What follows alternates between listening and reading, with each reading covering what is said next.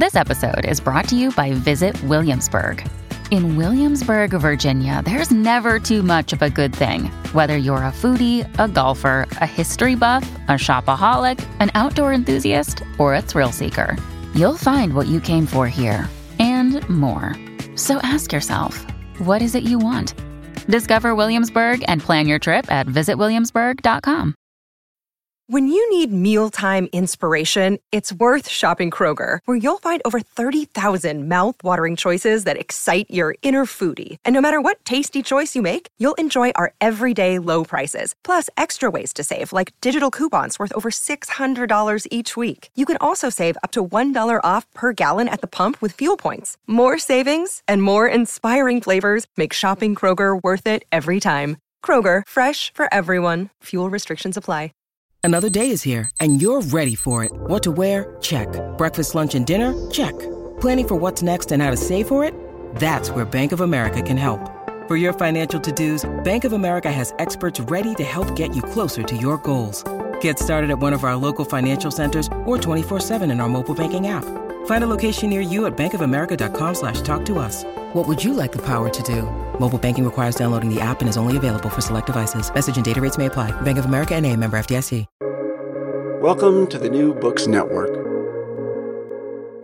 Hello and welcome back to New Books in Science, Technology, and Society. I'm Chris Gambino, your host for the channel. Today we'll be talking to Dr. Beronda Montgomery about her new book, Lessons from Plants. Welcome to the show. Thank you. It's such a pleasure to be here. Thank you for the invitation. Yes. Well, tell us tell us about yourself, Dr. Montgomery.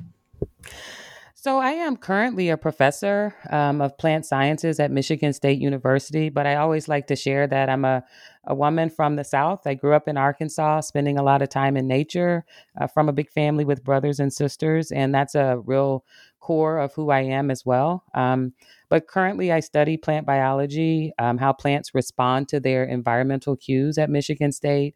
And as a part of that work, have the great opportunity to work with a lot of students and other colleagues in collaborative and collective fashion to understand these organisms. So in your book Lessons from Plants there's a there's the baseline understanding of kind of how plants work and thrive but then you start connecting it to us as humans and society. Tell us kind of how you came about to write this book. Yeah, so it is a, an interesting story in a lot of ways because I would imagine that it's not an expected kind of book for a plant biochemist or plant biologist to write in terms of focusing on what we can learn from plants. Um, but I've been very interested in plants for the past 25 years or so as an organism of study.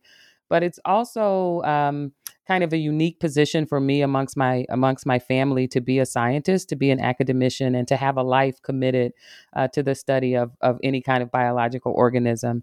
Uh, many of my family members are um, in a kind of business arena. They're entrepreneurs. They're in service indices, uh, such as um, you know I have some nurses and other people in my family. So it's a little bit of an oddity for me to have a life so deeply committed um, to an area of study such as plants.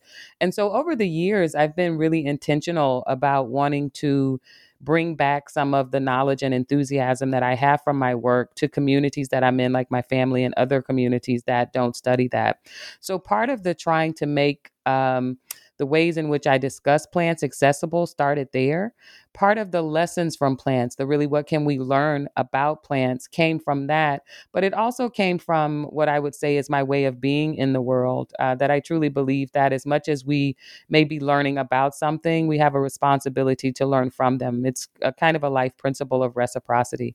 So the lessons from plants really came from as I continued to build my knowledge about plants, asking what do we do with that knowledge. Uh, certainly, I publish papers, and it's been a, great um, contribution to my own career to learn about them, but also it just felt like a great wealth of knowledge that there were some additional implications, some additional ways in which that knowledge could be applied. And one of those was to ask the questions how was I using that knowledge personally in my own life, but also to ask once I saw, saw some benefit from doing that, um, the ways in which we as humans may use such knowledge in collective and communal ways to really think about our pe- place on the planet, the ways in which we engage with each other, and the responsibilities we have to each other and also to other organisms that um, with whom we share space. And you certainly do a great job introducing us to a bunch of the concepts and connections, and, and we'll get to some of the, the details and the stories that you share. Uh, but from the onset, one of your goals is to increase plant awareness and introduce us to the wisdoms of plants. And I think you do that beautifully well in this book. And so we've got these ideas of phenotypic plasticity, biochemical plasticity, epigenetics, all these kind of mm-hmm. sciency conversations going on. But then you break them into um, really how they apply to us. Can you talk to us a little bit about this notion that plants exhibit behavior? Yeah. So, you know, one of the ways in which I first got so excited about plants was being, uh, becoming more aware of this idea of phenotypic plasticity that plants dis- display. And, you know, that phenotypic plasticity is really differences that you see in what plants look like. Um, the biochemical plasticity are the changes we can't actually see, but that's what they're capable of in terms of doing and metabolism. And I realized um, that that was about the plants being aware of what's going on around them. So when I first decided that I was actually going to have a career committed to biology, I wasn't sure exactly what I would work on. And I spent some time working with many different organisms. I did some work with mammals. Um, I did some ecology work, really assessing what was present, snakes and all of that in a particular environment. But then I took a plant physiology class and myself became really deeply aware of these ideas in which plants have this great plasticity or dynamic ways in which they can grow. And many of, of us, even if we're not um, practicing plant scientists, have seen this in our homes. We've seen a plant that's growing in our home start to bend towards a window. And whereas we may not recognize that that is one example of phenotypic plasticity or the way the plant's able to change what it looks like um, in response to an environmental cue, um, many of us will recognize that we need to rotate the plant so that it stops bending towards the window and has a chance to grow back the other direction. And really, that is one of the classic examples of plant awareness. The plants are aware of where light is coming from. They need access to that light for photosynthesis. And so they will bend themselves towards that really vital resource to get it. And we see that as a change in their growth, a bending versus growing straight. But that kind of plasticity occurs throughout the plant um, life cycle. It occurs in ways that we can't see in terms of plants t- changing which proteins are present, which allow them to actually have those kinds of responses of bending or change their ability to metabolize and and that uh, the um, abilities. And so I became really fascinated with that because we as humans have some capacity uh, for plasticity, but we don't do anything nearly as cool as change our height or um, the way we bend in response to environmental cues in that way. And so that's one of the things that got me really fascinated with plants. And so many people who grow plants in their homes, I think, likewise have access to observe those kinds of responses. And because I started to understand the underlying biological principles about that, it seemed like a real fascinating way to connect with people who may have relationship with plants to help them understand what's going on, but also the ways in which there are implications about what's going on with plants for our own existence. And and you you nailed it. They it is so cool the conversations yeah. that you bring up in this text and and I mean humans are cool too, but what yes. what you've discuss, discussed in here is that there's so much that can go on, and you and you go to this this notion of kind of uh, chapter two, I believe, is is friends or foe, and you've kind of got this. Mm-hmm. Uh, there's a plants as decision makers, and they've they've often got to make decisions, and and that's something that dawned on me uh, in in reading this book is that kind of the notion of decision making and you you lay out a couple of choices that plants have uh, confront and compete collaborate tolerate or avoid altogether. Um, mm-hmm. can you tell us a little bit about those? Maybe an example of one or two of these choices that plants make? Yeah so i you know i do think we often aren't having a deeper a deep awareness that plants are making decisions because we think about decisions we make and those decisions are often in our mind values driven you know we spend money on things that are important to us. But if you understand a decision as being aware of what's going on around you recognizing that there are variable choices variable options in terms of what can uh, be done in terms of behavior and then moving towards one and away from another of those choices, that's a decision. Um, and so plants certainly make decisions. And one of the decisions that plants make, um, eh, for example, is whether if they're in a particular environment and there happens to be in that environment some herbivores, they have to make decisions about how much of their energy goes into continuing to grow versus putting energy into defending against that um, particular threat. And that's known as this growth defense paradigm um, in plant biology. And that's one of the ones that plants are facing almost every day um, and and it's really driven by a similar set of things that motivate our choices and that's that there's a budget um, that of energy that plants have there's a certain amount of energy they have and if they contribute energy to growing that energy is no longer available for defense. So it's a critically important decision to ask do I need to really defend against this particular thing to ward off this kind of temporal threat so that then I can continue to persist and grow at a different time? And I think about that as parallel to the decisions that many humans have to make. Most of us, unless we're Bill Gates or Oprah Winfrey or someone, have a monthly budget and we have a certain amount of money that we can spend on the things that we need and desire. And we have to make real logical choices about that. And it's a similar kind of the set of molecular decisions that plants are making, in this case, on an energy budget, um, about how much of their energy it's wise to invest in one particular aspect, perhaps growth, versus whether they need to defend. And I, I, noted that directly this financial budget versus energy budget narrative and, and the way you explain it. And you mentioned earlier that you've got some some family in kind of the, the business world. How mm-hmm. has that that conversation gone over? Have you seen it work well for them to now understand how plants are, are motivated based on discussing the finance budget? Yeah, you know, I've had some really interesting conversations about ROI and return on investment.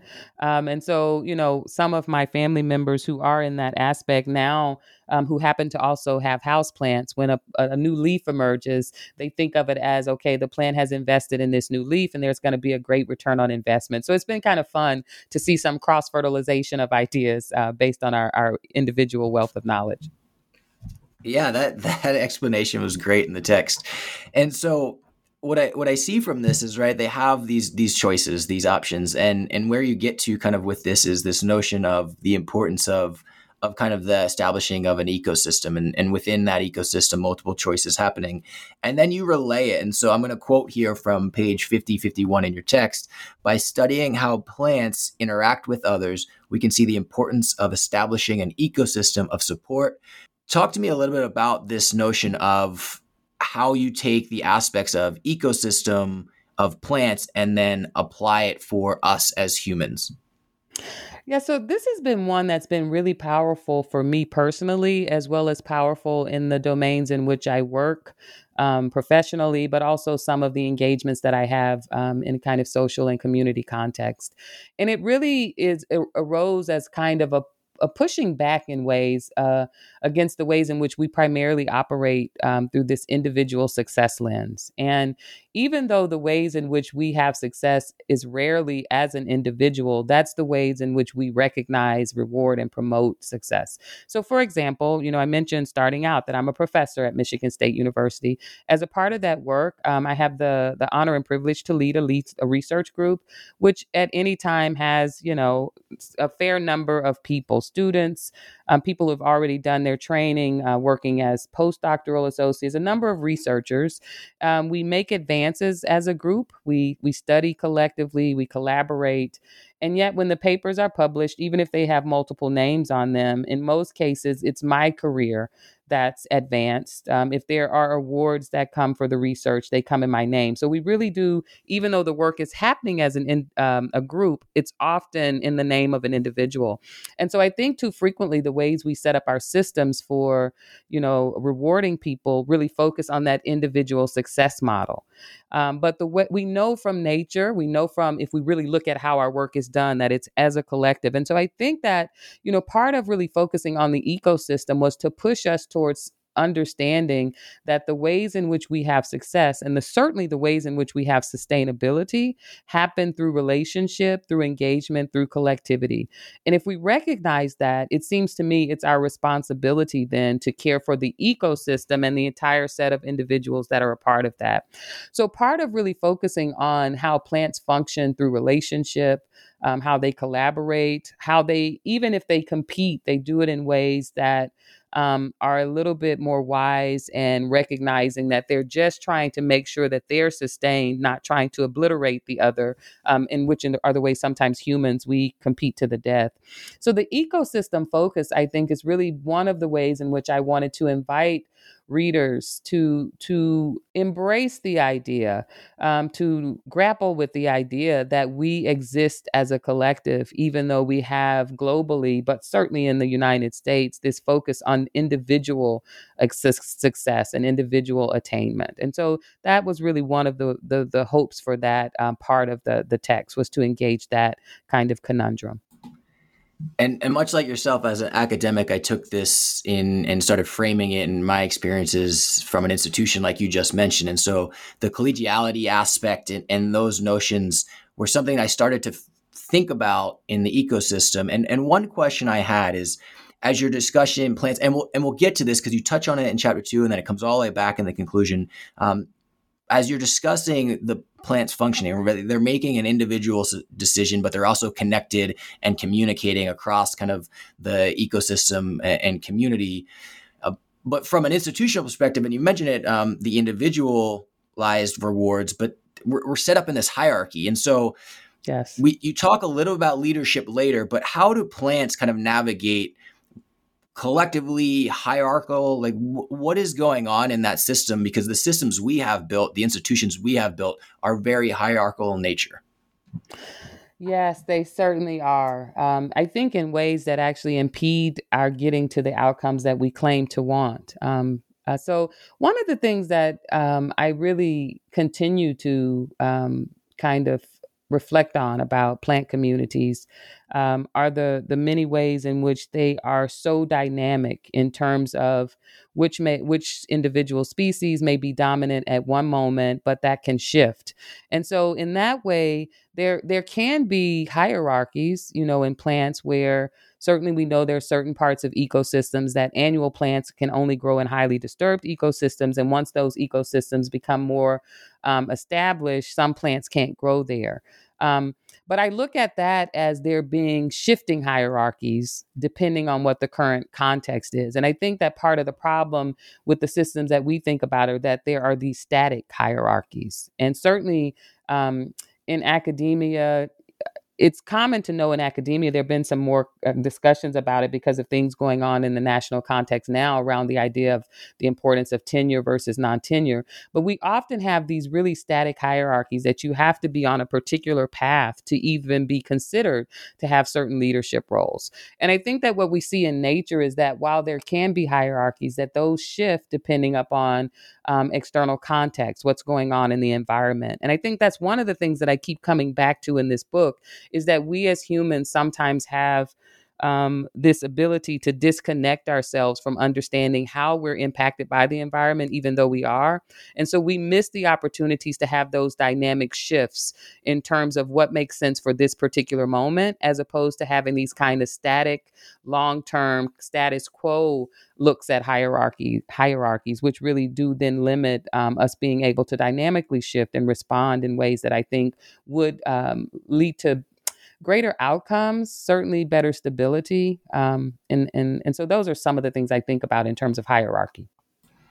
And within that hierarchy, I mean, you discuss leadership quite a bit in, in the text, and, and coming from kind of a, a public administration background, right? I, I, had to grapple with this notion of is, is, there a difference between a manager and a leader? And I, I certainly think that there are separate aspects there. And and you and and so there there's this three questions you ask in in earlier in the book and then come back and really address those later in the book in terms of a leader that plant plants are have the ability right when and make decisions whether they're going to thrive or perish based on kind of knowing who they are where they are and, and what um, they're supposed mm-hmm. to be mm-hmm. doing and mm-hmm. you see i've seen lately a lot of a lot of folks kind of in in that I follow in some of the policy world, but would say say that people go into like running for office before uh, would rather run for office rather than uh, do the work of say heading into therapy or counseling and working on themselves.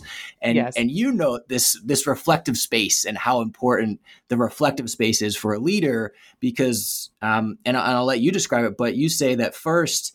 Um, in order for leadership to work well, someone needs to to know those answers, not be seeking them as their yes. in their leadership role. Yes. So yeah, how do we how do we get, what do we that. learn from plants in that? Yes, I've thought a lot about that because I, I you know, for I've I've been in um, academia for far too long, maybe over 25 years. But I've also done some work in the nonprofit sector. And as I said, I have family members in business. And certainly, you know, my deepest experience is with the leaders that I know. But I think too frequently, and it's not an indictment of any individual. I think it's the human condition. Too frequently, we engage um, in a search for affirmation and I think that certainly leadership can be a big draw for people who are seeking some affirmation that they have contributions to make, that they are making um, good decisions. That leadership can, some people enter that searching for that external affirmation that they are good and worthy and smart enough to be in charge. There are other people who have a sense of vision and things that they think they need to accomplish, and the leadership position becomes um, the avenue through which to do that. And I personally think that when I look at the leaders who have really had the greatest impact, these were people who had a determined vision and they were set about trying to build teams to collaborate for that vision and to accomplish that, as opposed to really entering it saying, I'm looking for this affirmation that I have something to offer. Um, and so that's the whole sense of I think that a lot of people do enter leadership asking, Am I capable of this? And the, the danger of that is then the decisions that you make become decisions that really are about drawing more affirmation as opposed to uh, birthing and cultivating a vision. Um, and when you know when I think about lessons that that come from that from the plant world, that's the idea that plants really do have an encoded sense of what type of plant they are and what kinds of behaviors uh, would lead to their ability to succeed. And succeed in the biological world is often whether you persist and are able to reproduce the next generation or you have this kind of short, you're there and you don't get to that point. And for plants, the ability to do that is really having the, the, um, internal sensors to know what is available in the external environment and whether the things that are needed for your long term success are there. And if so, for you to exhibit the behaviors, whether that's making new leaves to be able to conduct photosynthesis and have enough energy to really robustly grow and produce a large amount of seeds, or if plants are in an environment where everything that they need is not there, then they grow rather rapidly and will often transition quickly to make a few seeds just to ensure that they make it to the next generation. And one of the things that I see is that humans, again, often we have this kind of mindset of behaviors that we think we should be doing. And we do those not often checking in enough with the environment about whether those are valuable um, behaviors, whether they're being well received, whether they're resulting in the changes um, that we would intend. And so, because we don't do that, we can often persist in behaviors that aren't having um, the the equivalent of reproducing, um, you know, our our best intentions. And so, I, I do think that the way part of the reason that we have, in my estimation, um, have some problems in terms of leadership is that the ways in which we select leaders are often not even we don't often even ask at least in my spaces we rarely ask what their vision is whether they have the experience and have intentionally prepared themselves to have the skills to carry out that vision and how they're going to assess whether it's successful. Frequently we look at whether people have had success before. So often, if we're looking for someone to lead a department, we look at whether they've been a good professor. And if they've been an excellent professor, we say, well, they'll probably be a good leader of the department. So they become chair of the department. There's two completely different skill sets needed for those, but we often don't adequately assess whether you have what we're going to ask you to do versus whether you've shown, shown success in some other regard. Um, and so I think the ways in which we select re- leaders um, has set us up um, to have some of what I think are um, areas of real growth we can have in terms of leadership. particularly leaders that have a vision and are able to understand how that vision has to happen in, in a particular environment, and then have the ability to sense whether that environment is capable of supporting, and if not, what changes need to be made. Agreed. A, a lot of that is is tracking with where I kind of have started to navigate the conversation in terms of some of this public administration work versus how you know really good expert scientists are trained and and mm-hmm. continuing mm-hmm. with this frame of leadership which is which is a theme continued and, and kind of that you build in, in the text you discuss the dangers of of what you call imprinting uh, with regard to leadership yes. and so tell us a little bit more about kind of how that transitions from the plant world to kind of how you uncover that in kind of leadership roles do plants imprint yeah, you know, that's interesting. That's I don't think I've ever been asked that question. So often when I talk about imprinting, I show a picture of um, uh, ducklings following the mother duck, right? Because that's a common example.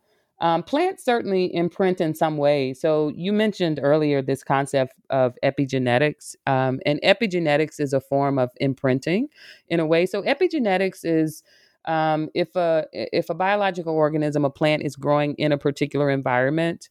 Um, they won't change the sequence of the DNA, but they can put markers on the DNA that indicate um, a particular environmental phenomena has happened. So, the most common form and most well known form of epigenetics in plants is that some plants that have to overwinter before they flower, when these plants go through winter, there are uh, markers, which are ba- basically methylation, that are added to the DNA that show that the plant's been exposed to cold. Only if the plant has been exposed to cold will it know it's gone through a winter, and therefore, when it starts to warm up, that it's spring and it should flower. So it's known that some of those markers can be passed from one generation in the seeds of another generation. So I think of that um, as a kind of imprinting, um, right? Where there's a, a memory that's passed on about what's gone on. Um, so imprinting can happen in plants, but what plants do that we often don't do when we imprint in our context is that even when you have those markers, that seed, when it emerges, it will um, assess its environment on itself and it will compare what it has assessed with the environment with those um, imprinting markers that came. So there is this recheck in.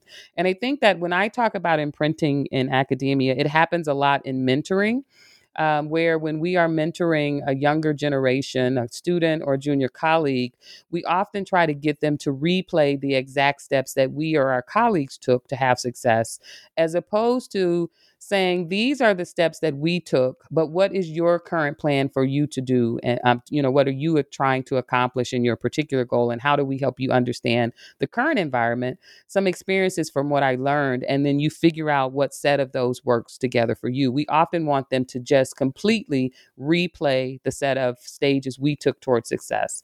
And i often say that that goes along with another of what i think of as a you know one of the traits of the human condition is that humans, all of us to some degree, some more than others, often function through a kind of um, self affirmation lens. And so if we've made a set of choices, someone else replaying those choices affirms us. And so often we imprint, we we think we're just giving people good advice, but when we insist that people have to really function through the ways in which we function without checking in with them, without asking them what their current environment is supporting for them, we can really go towards imprinting as opposed to experience sharing um, in hopes of helping them um, think about what's best for them as opposed to just replaying the choices and decisions that we've made. And this was a really important conversation for for me to hear and and wrestle with in terms of being junior faculty myself. Is that I've got students that um, are pretty adamant about not not leaving a, a, a the geographical area and. Mm-hmm. And for me, bouncing around from institution to institution to really kind of study under the best and the brightest, um, it's it's been a it's been a transition for me to kind of really try and help and figure out how to support them in the ways that they desire to be supported. Uh, so that was it was really important to hear that, read that, and reflect on that. And so I appreciate you bringing that to the table within this book. And then one other aspect of, of leadership, uh, well, there's two really, but I want to get into this the, the reflective space that that we've talked about, and and something on my mind in terms of what I've you got me really thinking about more is I see the reflective space in terms of of grant funding, and you talked a little bit about um, kind of awards, but the notion that we have a lot of a lot of competitive grants out there and not as many planning grants, and and what mm-hmm. would the world look like in terms of collaboration uh, if if we almost forced collaboration before the the more competitive process. And and I and granted, planning grants are also a competitive avenue, but to have that space where we create the moment for people to come together uh, and start having conversation.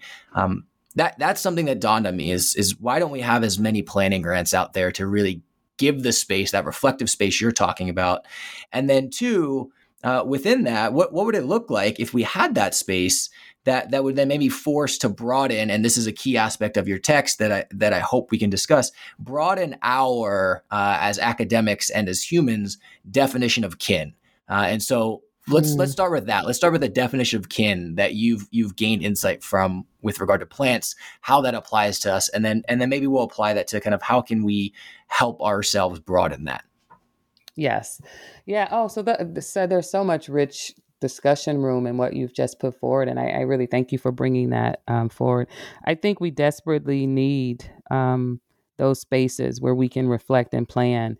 And the ways in which I think that's really connected to the my conceptualization of kinship is that so much of the ways in which we keep ourselves so busy that we don't have time for just the um, collective reflection um, and the com- collective planning is that we're often in these competitive spaces. Um, and so the person who gets the most grants, the most, you know, highly uh, impactful grants, the most highly impactful papers, they're the ones who make progress and advance and get all the rewards. And so we're often put backing ourselves into corners where we really prize uh, comp- competition over over collective um, kind of moving forward. And part of that is connected to kin. So, you know, one of the things that's been most fascinating to me is the ways in which kinship shows up in plant biology, other forms of biology and ecology. Um, and it's something I, I, think many of us don't even think about the idea that a plant has kin, um, but the plant can recognize kin. And uh, one of the phenomena that we study in my lab is how plants respond to light cues. Um, and it's it's fascinating that if plants do grow too closely together and their leaves start to overlap, they will start to reorient their growth so that they're not competing with plants for light, which they need for photosynthesis. But what's remarkable is that if you there are many different studies from many different groups that if you have plants that are related, genetically related, growing in that regard, they actually don't, you know, compete as much for trying to move and and maximize their exposure to space. They will compete to a little bit, but it's tempered when you're related because there is a biological recognition that if either of those two plants that are related survive, their genetics are carried on. And so there's really this idea that when there's kinship, it may make better sense for us to collaborate and make sure we both uh, survive as opposed to just ensuring that I completely outgrow you and survive. And the thing that, you know, got me thinking about that is that um, humans are really more biologically related across many different groups than two different species of plants or two different other things. But we set up these kind of uh, socially constructed ideas of who's kin. Um, and we will flex that depending on if we have some shared socioeconomic status, if we have shared values, then that can allow us to function as kin, even if our biology is less related than my genetic siblings per se. And so I think that too frequently the ways in which we select functional kin actually feeds into com- com- competition in terms of um, socioeconomic status or who has access to selective colleges or those kinds of things. So we use kinship often to divide us more than we do to allow us to see ourselves as a collective set of individuals on the planet. And I, I just really wanted to, for, you know, press us to think about the ways in which we're doing that and the ways in which I believe it's linked to some of the greatest challenges of our time. Um, I talk about in the book about a number of different challenges. I think of, you know, ones we're dealing with now, climate change, but even since the book came out, you know, we've been dealing with this global pandemic. And I thought, how different our outcomes might have been if we had reformulated our, our idea of what kin meant and what it meant to function in ways that support and protect um, us as kin. I think also um, some of the ways, and you know, we were talking earlier about imprinting and the ways in which we support colleagues and whether we collectively collaborate. Um, those things would be changed if we saw ourselves as connected as kin. One of the examples I have, but this is again is a, a kind of ways in which we artificially decide who are kin but there are a lot of you know um, i happen to be a member of a research institution where we have a group grant and so, in some ways, the ways in which we interact and support each other in this context may differ from a department where people don't have these group grants because we have this huge financial incentive um, to provide space for collective reflection um, and collective planning.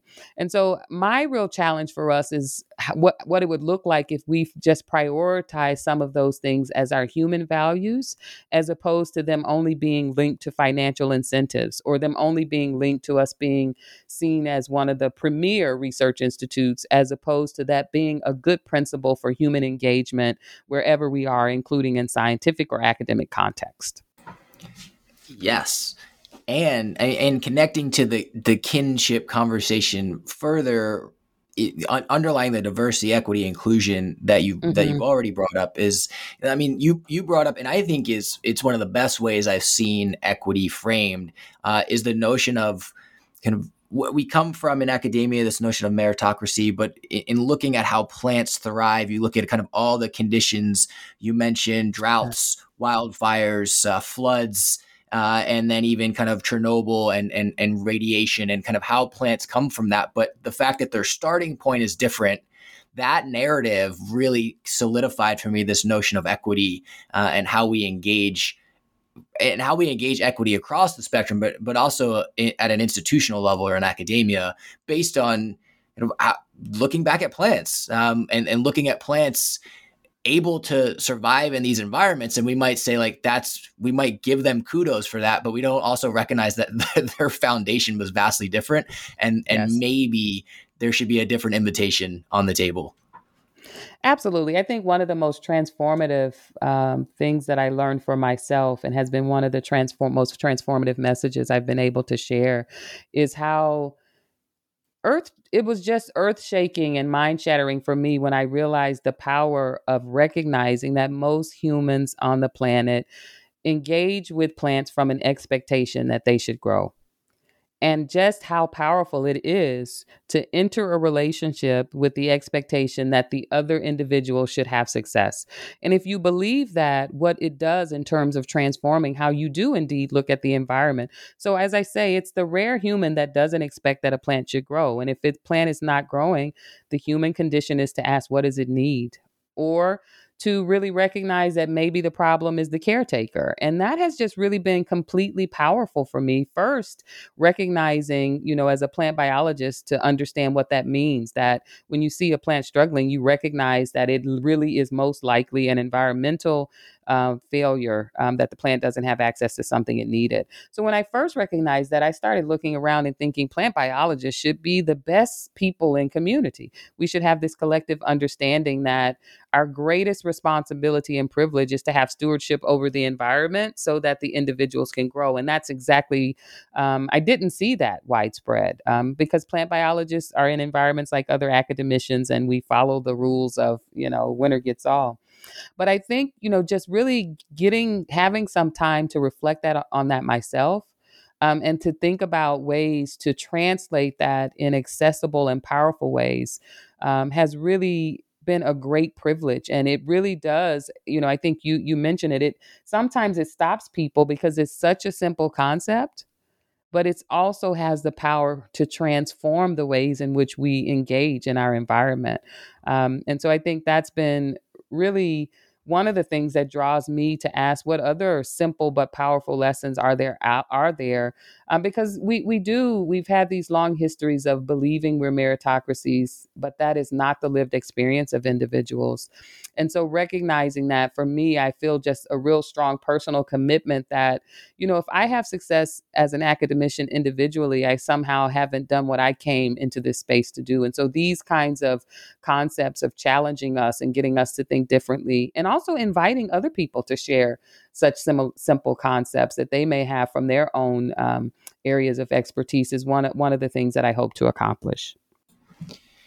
And, and taking it a little bit different direction in terms of kind of how this stuff applies. It's it's scary to me to think about how concepts uh, viewing invasive species, culling uh, plants, pruning plants apply or translate into society. Is that something that you've you've thought about? You engaged? I've thought about it from the context of, um, you know, there's been a lot of focus on cultural change in the past year or two um, related to the pandemic, related to challenges about uh, structural racism in the US and in other places abroad. And part of the challenge when we start to talk about cultural change is that most of, most of our cultures are very stable and mature and um, you know they've been set up to to function in the ways that they have.